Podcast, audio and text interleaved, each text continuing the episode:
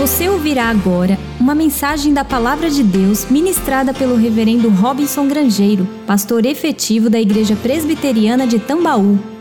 Queridos, bom demais estar aqui. Tá ficando quente, verão está chegando, mas eu agradeço a Deus porque nós temos esse lugar na sombra e com um ar condicionado que pelo menos joga um, um ventinho frio aí por cima, embora as portas estejam abertas para que a gente possa ter mais segurança aí sanitária, né? Nesses tempos de pandemia.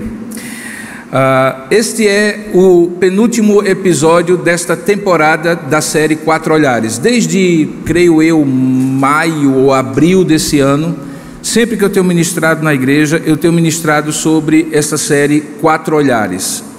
Os quatro olhares dos quatro evangelistas que colocam a sua visão, inspirada por Deus, logicamente, sobre tudo que Jesus é, sobre tudo que Jesus falou, sobre tudo que Jesus fez e que está narrado nos quatro evangelhos. A primeira temporada foi a temporada chamada Princípios, como Marcos, Mateus, Lucas e João iniciam a contagem, a, a narrativa uh, dos feitos de Jesus de maneira tão distinta, e nós vimos isso, e nesses princípios nós corremos a primeira temporada. A segunda temporada foi a temporada dos coadjuvantes, aquelas pessoas que fizeram e fazem parte da história de Jesus.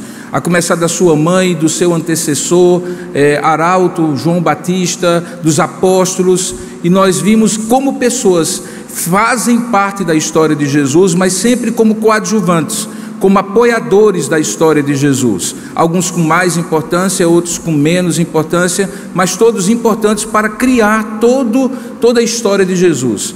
E nessa terceira temporada nós estamos vendo os encontros.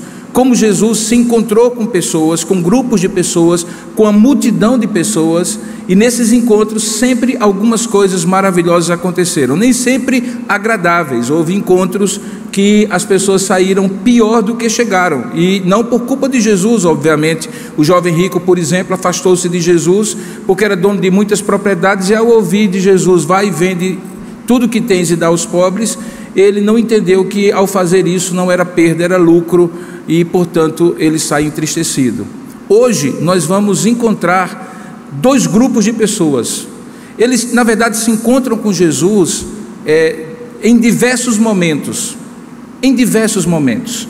Eles, eles são os extremos dos encontros de Jesus, mas extremos mesmo. Uns, Jesus sempre tinha um confronto com eles, e outros, Jesus sempre os acolhia. Eram os religiosos e eram os pecadores, ou publicanos e pecadores, como a Bíblia chama. Mas se você pensa que, por serem religiosos, aqueles que eram religiosos eram os que eram acolhidos, Surpreenda-se, eram justamente eles que eram confrontados. E ao contrário deles, os que eram publicanos e pecadores, que teoricamente eu e você talvez disséssemos assim: eu não quero nada com esse pessoal, porque moralmente e espiritualmente eles são completamente opostos a mim, eram justamente esses que Jesus acolhia. Que mistério é esse? Porque Jesus rejeitava os religiosos e acolhia os publicanos e pecadores. É justamente isso que nós vamos ver hoje pela manhã às 9 horas e também às 18 horas. Às 9 horas não, porque já são 9h37. E para isso eu gostaria de convidar você a abrir a palavra de Deus em Marcos capítulo 11. Nós vamos começar com os mercenários da fé, aqueles que Jesus rejeitava claramente, claramente mesmo. E nesse episódio fica mais claro ainda. Abra, portanto, a sua Bíblia em Marcos capítulo 11, verso 15 a 18. E aí você vai ver hoje uma prova daquele ditado que eu sempre uso aqui na igreja que religião quando ajuda, ajuda muito, e quando atrapalha, atrapalha mais ainda. Há casos recentes no nosso país de pessoas que, infelizmente, religiosos de vários tipos, é, deram a certeza para nós que, no caso deles, as religiões ou a religião atrapalhou e atrapalhou muito embora ela, quando ajuda, ajuda também muito, porque é algo que certamente nos favorece. Diz assim a palavra de Deus em Marcos capítulo 11, verso 15 a 18. Marcos 11, 15 a 18. E foram para Jerusalém, se referia a Jesus e os seus discípulos. E entrando ele no templo, passou a expulsar os que ali vendiam e compravam derribou as mesas dos cambistas e as cadeiras dos que vendiam pombas. Não permitia que alguém conduzisse qualquer utensílio pelo templo. E também os ensinava e dizia: Não está escrito, a minha casa será chamada casa de oração para todas as nações? Vós, porém, a tendes transformado em covil de salteadores. E os principais sacerdotes e escribas ouviam estas coisas e procuravam um modo de lhe tirar a vida, pois o temiam, porque toda a multidão se maravilhava da sua doutrina. Que Deus abençoe a sua palavra. Amém. Vamos orar e pedir a Deus a sua bênção. Curva a sua cabeça, você que está aqui conosco e também você que nos acompanha pelos canais oficiais da IP Tambaú. Vamos orar juntos. Ó oh Deus amado e querido Pai, nós oramos e rogamos a Ti nesta hora que o Senhor nos dê a clareza e a iluminação de entender a Tua palavra. Que ela fale ao nosso coração pela ação do Teu Espírito por meio dela e que nós saiamos deste lugar certos, ó Pai, daquilo que o Senhor falou conosco e abençoados pela tua palavra. É assim que nós te oramos e agradecemos em nome de Jesus. Amém. Esse texto da palavra de Deus se encontra em três dos quatro evangelhos. Você o encontra aqui em Marcos capítulo 11, você encontra também em Mateus capítulo 21 e em Lucas. Ele parece com outro texto, com uma outra ocasião, ali em João capítulo 2, em que Jesus pela primeira vez faz uma limpeza no templo. Mas não é a mesma ocasião. Naquela ocasião, Jesus está no início do seu ministério, e você percebe que existe um detalhe que é importante. Naquela ocasião, Jesus faz um azarrogue de cordas, cordas que inclusive amarravam os animais que estavam sendo vendidos, e expulsa todos os cambistas dali. No início do ministério, ela havia feito isso. Três anos e meio depois, Chega Jesus naquela chamada Semana Santa ou Semana da Paixão, no primeiro domingo, depois de ter entrado com aquela entrada triunfal em que as pessoas colocavam ramos de palmeira e diziam para ele: Bendito que vem em nome do Senhor. Ele, ao final daquele domingo, volta para a cidade de Betânia, onde ele se hospedava com os seus discípulos, provavelmente na casa de Maria, Marta e Lázaro. A história você pode ver depois. E na segunda-feira cedinho ele entra no templo. No caminho para o templo, ele encontra uma figueira e procura um fruto. A figueira é uma das três árvores sagradas para o judaísmo, junto com a oliveira e com a videira. Elas representam aspectos diferentes da bênção de Deus sobre o seu povo. A figueira dá figos, obviamente, e era então uma maneira de, pela manhã cedo, Jesus, quando ia para Jerusalém, vindo de Betânia, cruzando o Monte das Oliveiras, pegar aquela figueira, comer um fruto e começar o seu dia de pregações no templo. A figueira tem fruto nenhum. Jesus amaldiçoou aquela figueira. Depois você vai ver que ao final do dia, depois desse episódio aqui, que nós vamos expor hoje, ele volta pelo mesmo caminho e os discípulos se surpreendem porque a figueira está seca. Jesus havia amaldiçoado pela manhã, à tarde a figueira estava seca. Nesse intervalo, Jesus está no templo. O templo não é apenas um lugar quadrado como esse em que havia os sacrifícios, mas uma grande esplanada, uma grande esplanada que tinha átrios, lugares onde as pessoas chegavam, uma multidão de gente, porque esta era uma das festas mais importantes do judaísmo, a festa da Páscoa. Vinha gente de tudo que era lugar, peregrinos de todos os lugares em Israel e fora de Israel ali naquele chamado átrio dos gentios, onde não apenas judeus, mas gentios podiam estar, os senhores do templo, Anás, Caifás, os sacerdotes, tinham chegado a uma solução muito fácil e muito lucrativa para aquele problema que muitos peregrinos tinham. E qual era o problema? É que vindo de muito distante, tendo que trazer o animal para o sacrifício, eles corriam o risco de trazer um animal defeituoso, e quando o animal não chegava defeituoso, os sacerdotes diziam que ele era defeituoso.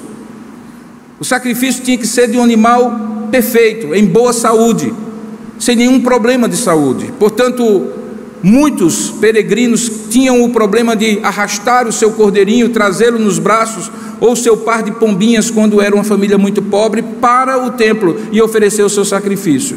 Alguém em algum momento disse: Nós temos a solução para vocês.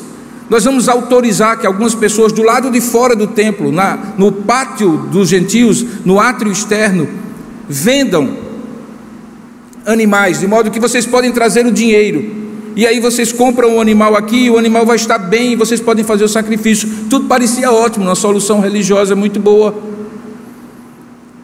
Mas havia um outro problema, é porque a moeda que as pessoas traziam, que vinha de vários lugares, tinha que ser trocada pela moeda do templo, porque era uma espécie de garantia de que aquele animal que tinha sido comprado com aquele valor naquela moeda, era pago naquele valor, naquela moeda, e não houvesse prejuízo. E os senhores do templo então disseram: vamos resolver o problema da segunda, da segunda maneira. Nós vamos colocar algumas pequenas casas de câmbio aqui, banquetinhas com todas as moedas. Você chega com a moeda que você tiver e nós trocamos com a moeda do templo. E aí você tem a moeda e tem o sacrifício. Está tudo resolvido. O que parecia ser uma solução muito tranquila, começou a se tornar uma solução mais lucrativa do que tranquila. Por quê? Porque, obviamente, onde há muita demanda e pouca oferta, onde há muita busca e pouca entrega, o preço sobe. É a lei da oferta e da procura. E o que acontece é que, basicamente, aquele valor que era o valor por duas pombinhas era, em alguns momentos, segundo historiadores, cem vezes mais caro do que a pombinha lá no canto do cara, onde ele vinha, de onde ele viesse. E como dizem alguns historiadores, parte desse lucro era dividido com os sacerdotes, que obviamente eram donos do espaço do templo, do átrio externo e tinham uma comissão. De tal maneira que aquilo que parecia ser uma solução da religião para facilitar a adoração do adorador tinha se tornado um meio de vida. Não é de hoje, irmãos, que a religião é uma das principais formas das pessoas enriquecerem. Não é de hoje que a fé, o nome de Deus e a religião são meios pelos quais as pessoas inescrupulosas usam os ingênuos e os incautos e fazem da religião um meio de lucro. Como eu costumo dizer, ainda que haja muito preconceito e muita generalização, grande parte sim das acusações que se fazem hoje ao Brasil, no Brasil, a religiosos que ficam absolutamente ricos à custa da fé alheia, em grande parte sim é verdadeira e em grande parte sim é justa. Porque não é de hoje que a religião é uma excelente forma de enriquecer. Obviamente que você tem exceções e não são poucas. Gente que eu conheci em 32 anos de ministério, que colocou tudo o que tinha para servir ao próximo por meio de um culto, de uma igreja plantada, de uma obra social em nome de Deus. Mas hoje pela manhã, de maneira muito particular, a partir desse texto, eu gostaria de chamar a sua atenção ao fato de que nessa situação e em outras é possível que você encontre o envolvimento de religiosos com comerciantes a ponto de William Hendrickson, um dos comentaristas desse texto, dizer que os mercadores do templo haviam pago generosamente a sua concessão, que adquiriram dos sacerdotes, e parte desse dinheiro chegava finalmente aos cofres do astuto e rico Anás e do habilidoso Caifás. Portanto, é compreensível, dizia Hendrickson, que os comerciantes e a caixa sacerdotal fossem sócios nesse negócio. Agora pense aqui comigo. Você tem um monopólio religioso num determinado lugar. Toda religião vai para este lugar, porque só nesse lugar podem ser oferecidos sacrifícios. E eles acontecem pelo menos três vezes por ano. Nas pequenas cidades havia sinagogas, mas lá não podia ter sacrifício. Pelo menos em três ocasiões, toda a população ia para Jerusalém para oferecer sacrifícios.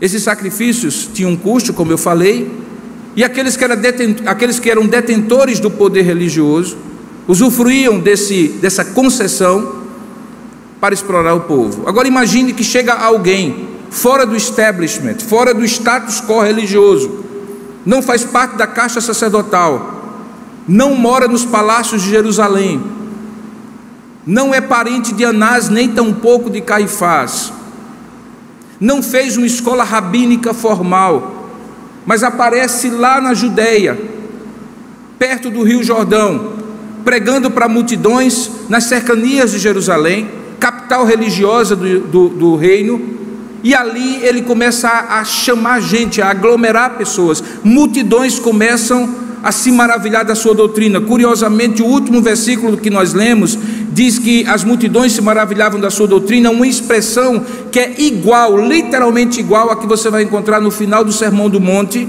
quando depois de Jesus pregar, diz o texto que as multidões se maravilhavam da sua doutrina, porque ele as ensinava como quem tem autoridade e não como os escribas e fariseus. Esse assombro que Jesus provoca com as suas palavras, obras, sinais e prodígios, junta pessoas. O sinal de alerta levanta. Os religiosos mandam saber se ele era algum profeta, fundador de alguma religião ou de alguma seita. Por três anos e meio, Jesus vai ter vários encontros com os escribas, fariseus, intérpretes da lei, doutores da lei e sacerdotes que não tinham necessariamente o interesse teológico e religioso de absorver as ideias de Jesus. O problema deles era que Jesus estava atraindo para si aquilo que eles queriam ter o monopólio. O monopólio era da atenção das pessoas e, consequentemente, do lucro que isso dava às pessoas. Nós estamos falando de uma perspectiva de mercado religioso. Eles não queriam dividir os contribuintes, eles não queriam dividir os clientes religiosos deles. Jesus, portanto, era uma ameaça.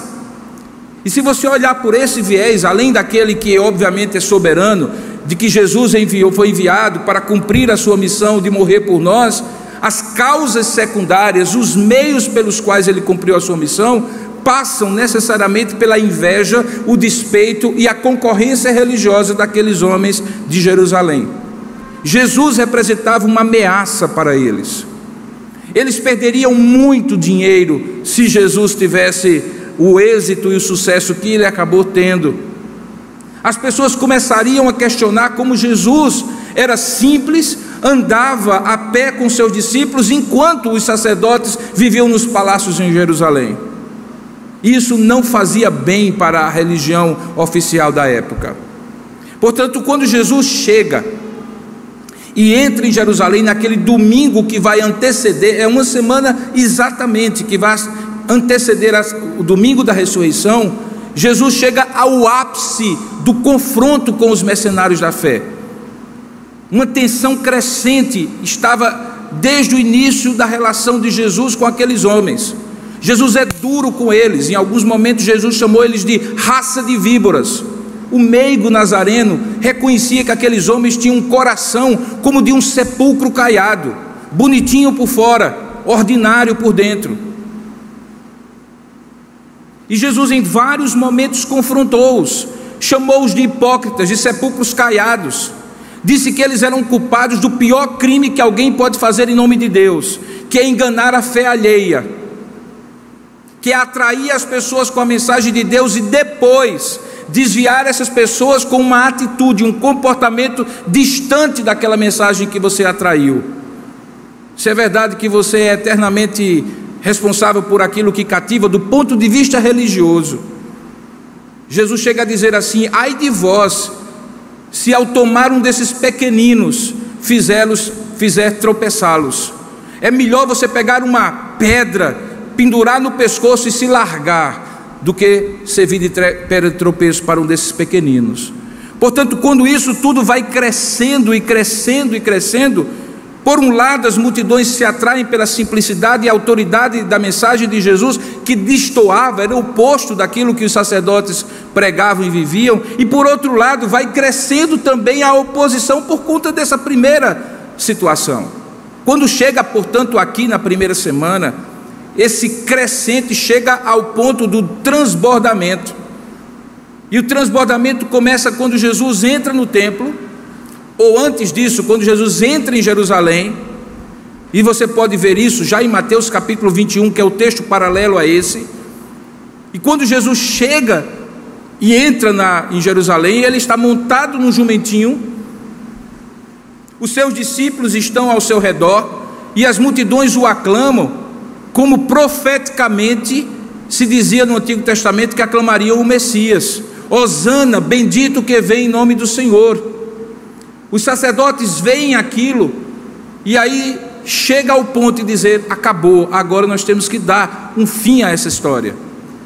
O texto, ou vários textos da Bíblia, mostram que eles começam a urdir, a fazer uma trama para matar Jesus, mas o grande problema era justamente a multidão que apoiava Jesus.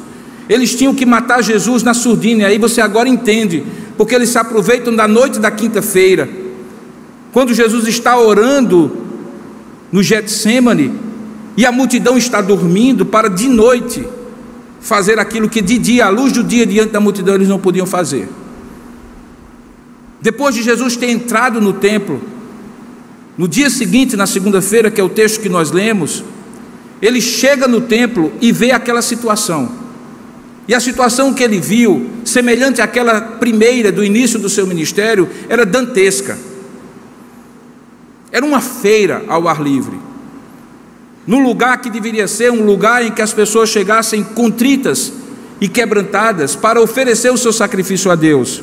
E como nós bem sabemos, da mesma maneira que o nosso culto não começa aqui nessas quatro paredes, mas a maneira como saímos de casa e a maneira como saímos de casa reverentemente, agradecidos, oferecendo o nosso culto a Deus, para nos encontrar aqui com os nossos irmãos e oferecer juntos a Deus, porque o culto não está restrito às quatro paredes da igreja.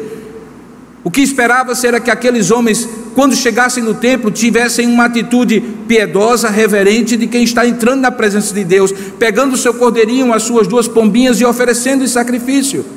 Mas o que Jesus vê? Um cheiro horrível de fezes, de urina de animais no templo do Senhor. Pessoas gritando, dizendo: O meu cordeiro está mais barato, olha aqui, três por cinco. Uma feira ao ar livre gente roubando no câmbio, dizendo que a moeda valia menos porque vinha de mais longe. E tudo isso vai causando em Jesus uma repulsa, um zelo, uma agonia espiritual.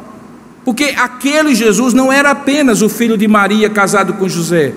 Lembremos, ele era aquele que no templo receberia aquele culto.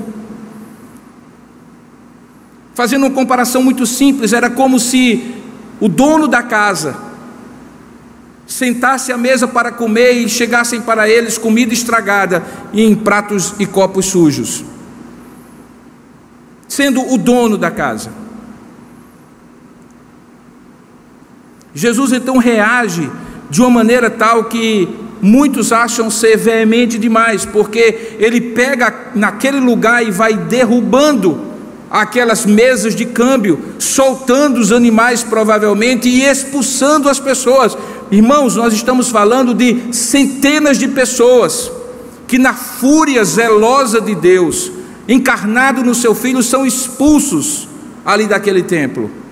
Aquilo causa um problemão enorme, não apenas porque havia uma desordem natural com aquele monte de gente saindo dali expulsa, mas porque alguém vai lá certamente diz para os sacerdotes: um louco chegou aí e está acabando com o nosso negócio.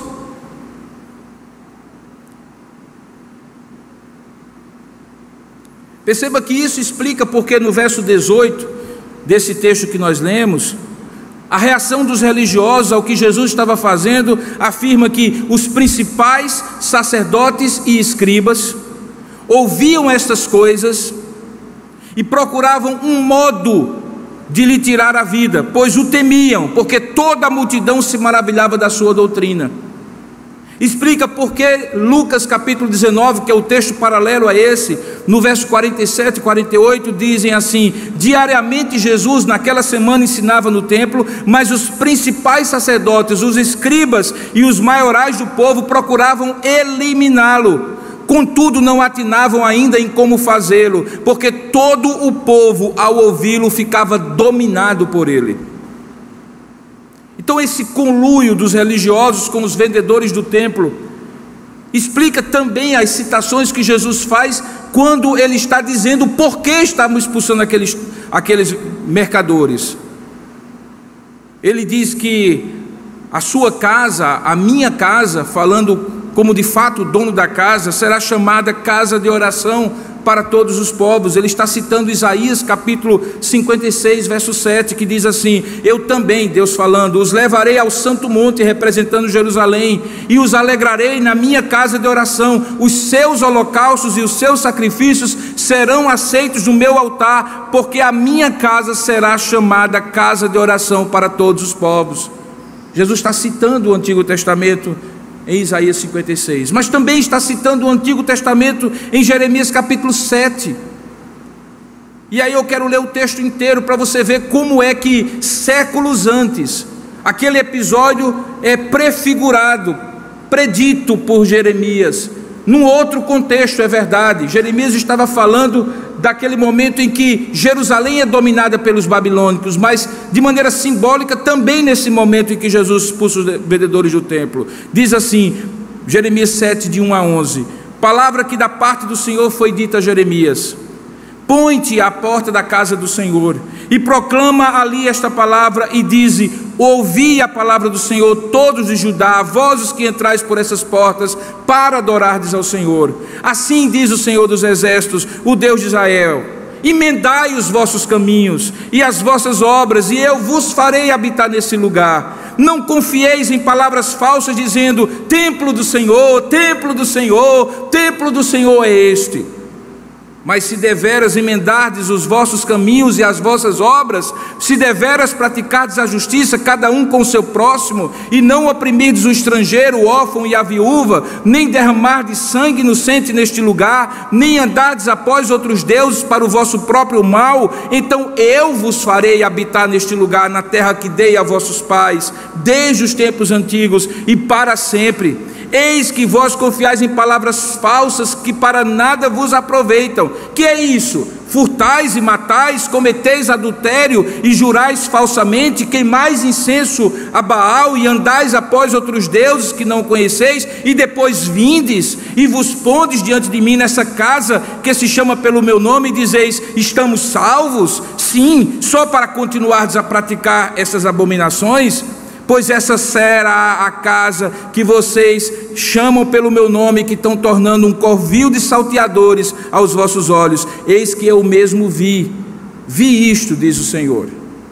Jesus está citando esse texto e dizendo que aqueles homens que faziam aquilo estavam expressando naquele câmbio, naquele negócio, naquele comércio, em nome de Deus e em nome da religião a depravação do coração deles, a corrupção do coração deles. Quando a gente volta para Mateus, eu gostaria que você abrisse Mateus capítulo 21, você vai entender qual era o problema de fundo. E o problema de fundo dessa questão toda era o confronto exatamente contínuo de Jesus com os religiosos da sua época. Como eu falei, a, figueira é simbolizada como aquela árvore que é queimada, seca, como Israel estava secando, mas logo depois no versículo 23 do capítulo 21 de Mateus, é dito que, tendo Jesus chegado ao templo e estando já ensinando, acercaram-se deles os principais sacerdotes e os anciãos do povo, e veja aí qual era a questão: com que autoridade faz, fazes estas coisas? E quem te deu essa autoridade? Eles estavam querendo desautorizar Jesus para pregar e fazer aquilo que ele estava fazendo, porém, a questão não era se Jesus tinha autoridade ou não, mas o lucro que, se Jesus tivesse autoridade e fizesse o que estava fazendo com autoridade, eles teriam perdido. Veja no capítulo 21 de Mateus, e é muito interessante, porque quando você tem vários olhares sobre a Bíblia, uma mesma passagem, você vai entendendo e encaixando as coisas. Marcos é bastante sucinto, conta a história, mas Mateus dá um contexto maior. E no contexto maior você vê que depois de Jesus ter entrado no templo, secado a figueira, expulsado os, os comerciantes, os mercenários da fé, na sequência, em Mateus capítulo 21, ele conta duas parábolas, e essas duas parábolas têm a ver com o que ele falou, porque o capítulo 21, 22 e 23 de Mateus é o ápice do confronto de Jesus com os mercadores da fé. Veja que ele conta a parábola dos dois filhos, está em Mateus capítulo 21, 28 a 32. E se você me permite, eu vou ler para você entender que Jesus dava a mensagem assim, na titela do sujeito. Eles entendiam porque a carapuça servia para eles. Jesus conta a seguinte parábola, Mateus capítulo 21, 28 a 32. Logo depois dessa expulsão, diz, olha, um homem tinha dois filhos. Chegando-se ao primeiro, diz: Filho, vai hoje trabalhar na vinha. E ele respondeu: Sim, senhor, porém não foi. Ele então dirige-se ao segundo e disse-lhe a mesma coisa, mas este respondeu: Não quero. Mas depois, arrependido, foi. E aí Jesus pergunta àqueles homens: Qual dos dois fez a vontade do Pai? E eles disseram: O segundo. Declarou-lhe Jesus: Em verdade vos digo que publicanos e meretrizes, meretriz é prostituta, que publicanos e prostitutas vos precedem no reino de Deus. Porque João Batista veio a vós outros no caminho da justiça e não acreditastes nele. Ao passo que publicanos e meretrizes creram, vós, porém, mesmo vendo isto, não vos arrependestes, afinal, para acreditardes neles. Vocês são o filho primeiro que, disse, que disse que ia e não foi, porque vocês são o povo da aliança desde o Antigo Testamento. Foi a vocês primeiro que eu apresentei a minha revelação. Eles entenderam. Depois Jesus conta uma segunda parábola, na sequência, nos versos 36, 33 a 46, que é a parábola do dono da vinha. Ele diz assim: Olha, havia um homem, dono de casa, que plantou uma vinha, cercou-a de uma cerca, de uma sebe, e construiu nela um lagar para mamassar a vinha, a uva e produzir o vinho. Edificou-lhe uma torre para vigiar contra salteadores e depois arrendou-a a uns lavradores. Depois ele se ausentou do país. Ao tempo da colheita, enviou os seus servos aos lavradores para receber os frutos que lhe tocavam. E os lavradores, agarrando os servos, espancaram a um, mataram a outro e a outro apedrejaram. Ele então enviou ainda outros servos em maior número e trataram-nos da mesma sorte. E por último, ele enviou o seu próprio filho, dizendo assim: A meu filho respeitarão. Mas os lavradores, vendo o filho, disseram entre si: Este é o herdeiro, ora, vamos, matemo-lo e apoderemos-nos da sua herança. E agarrando, lançaram-no fora da vinha e o mataram. Quando, pois, pergunta Jesus a eles, vier o Senhor da vinha, o que é que fará ele àqueles lavradores? E eles responderam: fará perecer horrivelmente a estes malvados e arrendará a vinha a outros lavradores, que lhe remetam os frutos nos seus devidos tempos. E então perguntou Jesus, e Jesus era um mestre da parábola ele conta a parábola, ele convida as pessoas para a interação, faz uma pergunta, quando eles respondem, ele dá a lição, e a lição é: vocês nunca leram na Escritura? A pedra que os construtores rejeitaram, esse veio a ser a principal pedra, a pedra angular, isso procede do Senhor, e é maravilhoso aos nossos olhos. Portanto, vos digo que o reino de Deus vos será tirado, e ele estava falando para os judeus para os sacerdotes, para os mercadores do templo, para aqueles homens que tinham arrendado a área do templo a comerciantes inescrupulosos. Eu vos digo que o reino de Deus vos será tirado e será entregue a um povo que lhe produz os respectivos frutos. E todo o que cair sobre esta pedra, que ele é ele mesmo, ficará em pedaços, e aquele sobre quem ela cair ficará reduzido a pó. E aí, olha só como eles entenderam. Os principais sacerdotes e os fariseus, ouvindo estas palavras, ou parábolas, entenderam que era a respeito deles que Jesus falava, e com quanto buscassem prendê-lo, temeram as multidões, porque essas os consideravam como profetas. Aí Jesus conta uma terceira parábola, e tudo isso está acontecendo, irmãos, depois que a área é limpa, você entende? Jesus coloca todo mundo para fora e nos dias seguintes ele vai todos os dias de manhã para aquele templo, depois de passar a noite em Betânia com seus discípulos, e ó, buscando não o confronto pelo confronto, mas buscando o confronto para que aqueles homens pudessem arrepender-se. Mas sabendo de antemão que eles não se arrependeriam, porque estava profetizado que eles, na verdade, seriam os algozes de Jesus.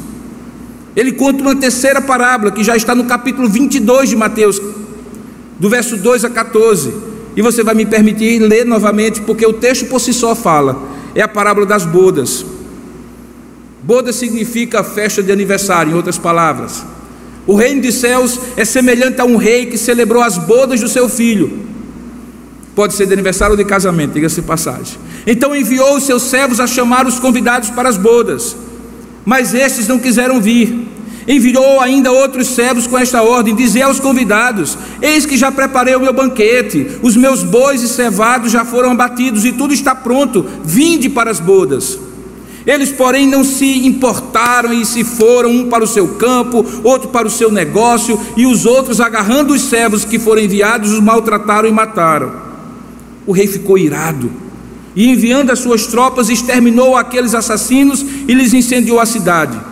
Então virou-se para os seus servos e disse: A festa está pronta, mas os convidados não eram dignos. Agora vocês vão para as encruzilhadas dos caminhos, convidem para as bodas os quanto entrades. E saindo aqueles servos pelas estradas, reuniram todos que encontraram, todos, maus e bons, e a sala do banquete ficou repleta de convidados. Entrando, porém, o rei para ver os que estavam à mesa, notou ali um homem que não trazia veste nupcial e perguntou-lhe: Amigo, como entraste aqui sem veste nupcial? E ele emudeceu. Então ordenou o rei aos serventes: Amarrai-o de pés e mãos e lançai-o para fora nas trevas. Ali haverá choro e ranger de dentes, porque muitos são chamados, mas poucos são escolhidos. E eles entenderam que eles eram os convidados, que tinham sido convidados na primeira hora e rejeitaram o convite de Deus e que aqueles que vieram depois eram justamente os gentios a quem Jesus agora pregava, mas não eram gentios. Qualquer um deles que poderia entrar tinha que ter aquilo que se chamava de veste nupcial, que era a própria redenção de Jesus Cristo, esse é o símbolo da parábola. Nessas três parábolas, Jesus estava confrontando aqueles homens depois de ter limpado o templo, para eles entenderem que o que haveria de acontecer a partir dali, quando ele morresse na sexta-feira, não era simplesmente algo que eles, porque eles queriam, estavam fazendo. Certamente eles queriam, eram responsáveis por isso, e os culpados por isso. Mas cumpriam um papel, era porque por meio da morte de Jesus, eles não seriam nunca mais os únicos a serem convidados para as bodas, mas uma nova aliança no seu sangue, de todo aquele que crê, para todo aquele que crê, inclusive judeus e não judeus, publicanos e meretrizes, gentios como nós. Se o tempo me permitisse, eu iria mais à frente e mostraria para você que depois dessas três parábolas, Mateus diz que os religiosos resolveram partir para o contra-ataque.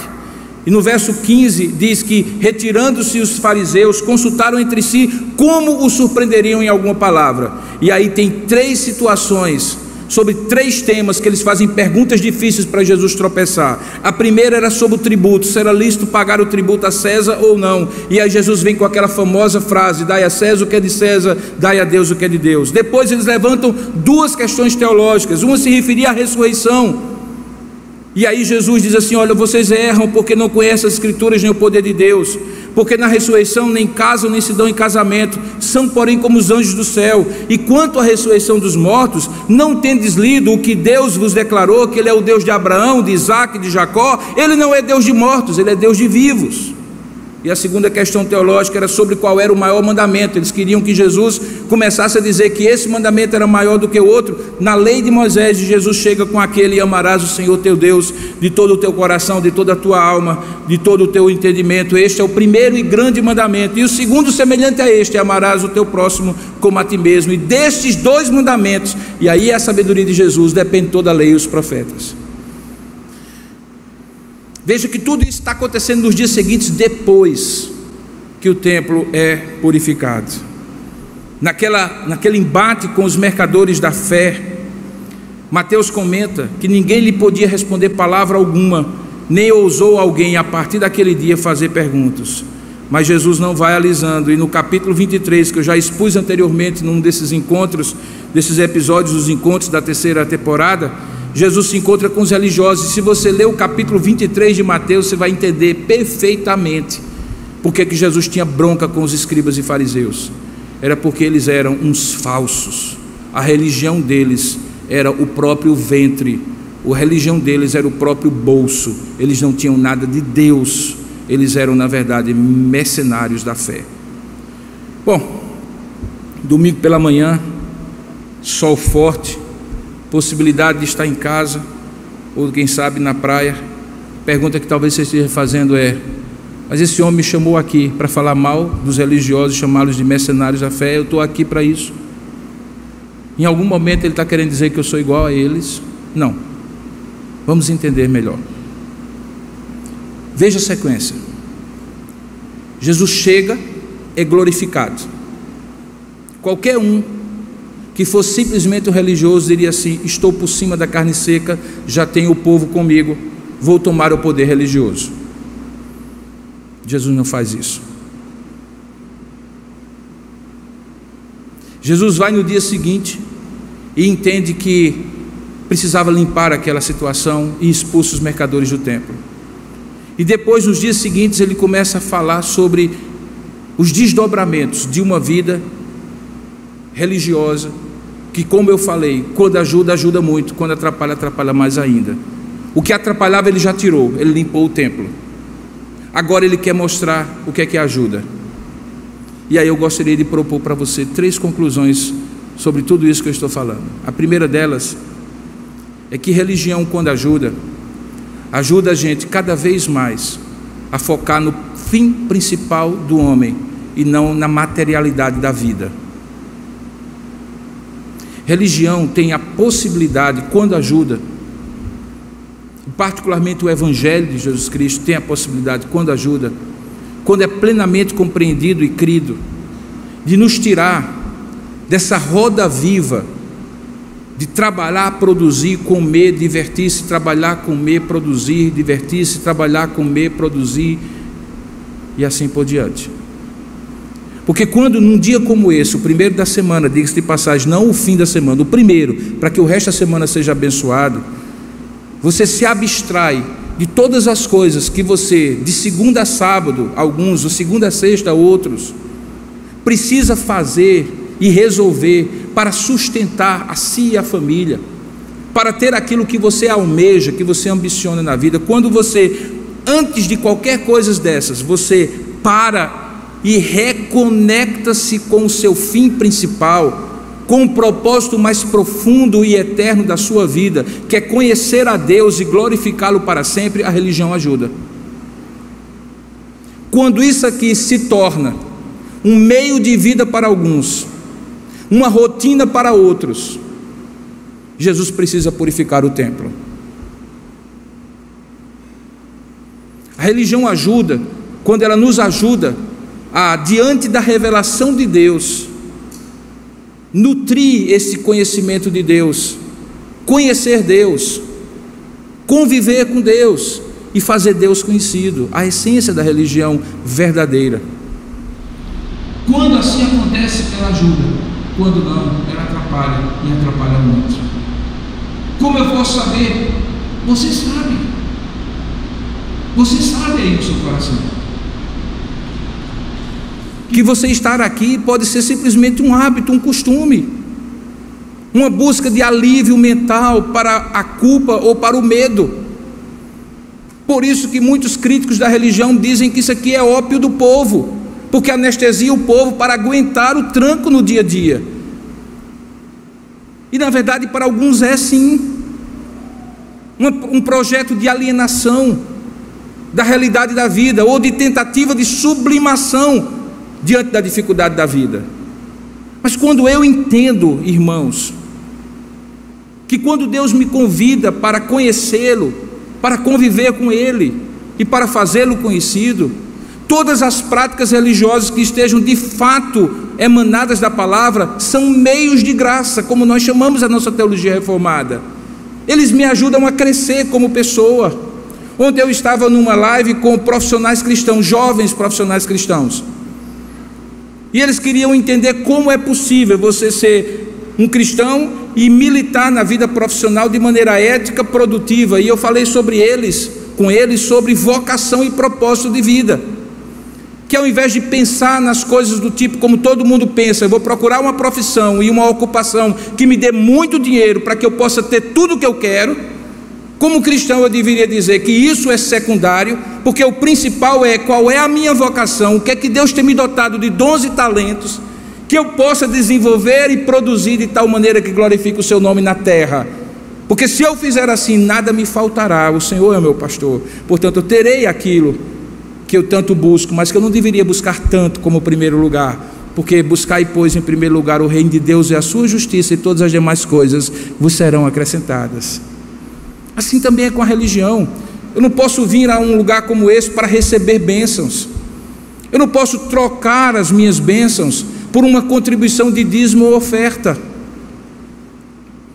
Eu não posso e não devo servir como uma forma de penitenciar-me, porque Deus tem sido tão bom para comigo e eu tão ruim que eu vou me sacrificar no serviço da casa do Senhor, como uma forma de eu pagar de volta o que Ele me fez. Não, nenhuma dessas motivações pode estar no templo do Senhor. Jesus vai derrubar essas mesas de câmbio, Jesus vai expulsar esses mercenários da fé.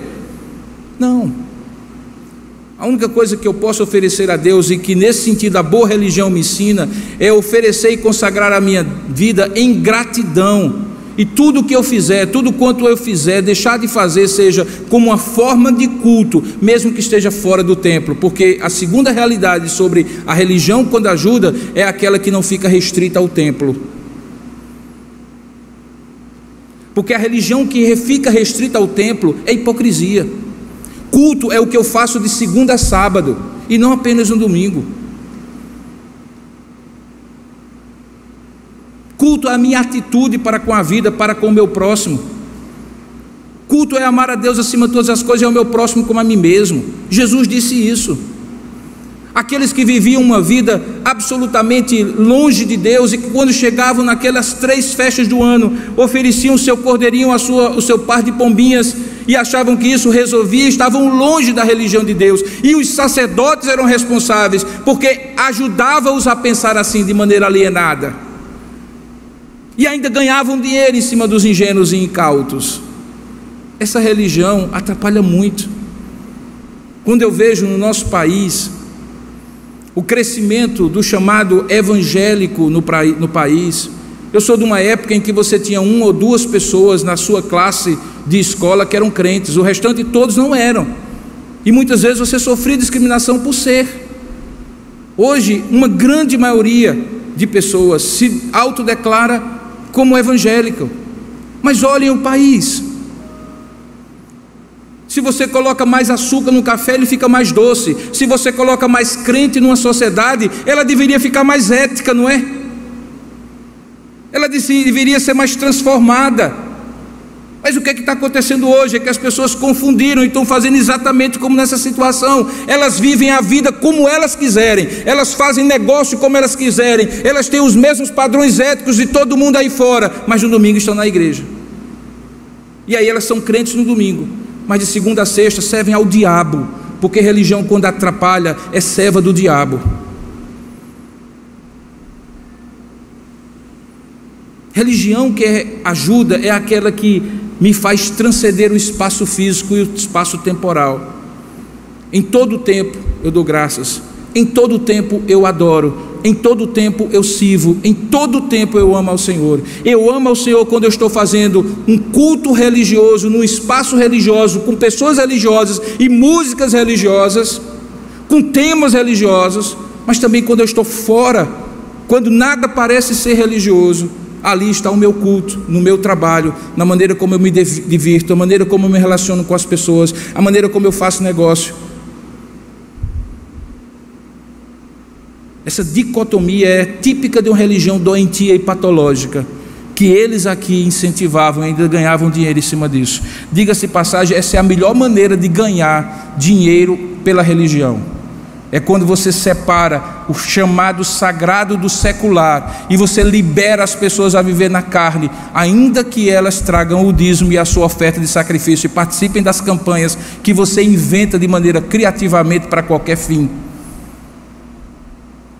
É muito mais lucrativo esse tipo de religião do que aquela que apela à gratidão, à consagração, à confiança, à fé em Deus, simplesmente em reconhecer que tudo que eu sou e que eu tenho vem de Deus. Terceiro e último lugar, você percebe que nessa história, quando Jesus denuncia a falsa religião, ele está por contraste dizendo qual é a verdadeira religião. Da mesma maneira, quando Jesus diz que esses que deveriam ser os religiosos não estão sendo, é possível que dentre aqueles que não são religiosos, alguns possam estar sendo.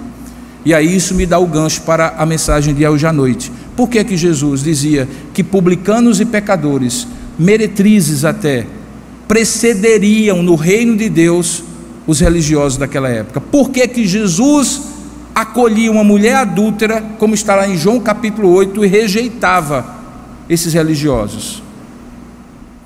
Nós vamos descobrir hoje à noite, quando nós falarmos sobre o encontro de Jesus com os publicanos e pecadores, aqueles que todos rejeitavam e Jesus acolhia. Vamos descobrir por quê. O que, é que eu gostaria que você saísse daqui pensando depois dessa mensagem?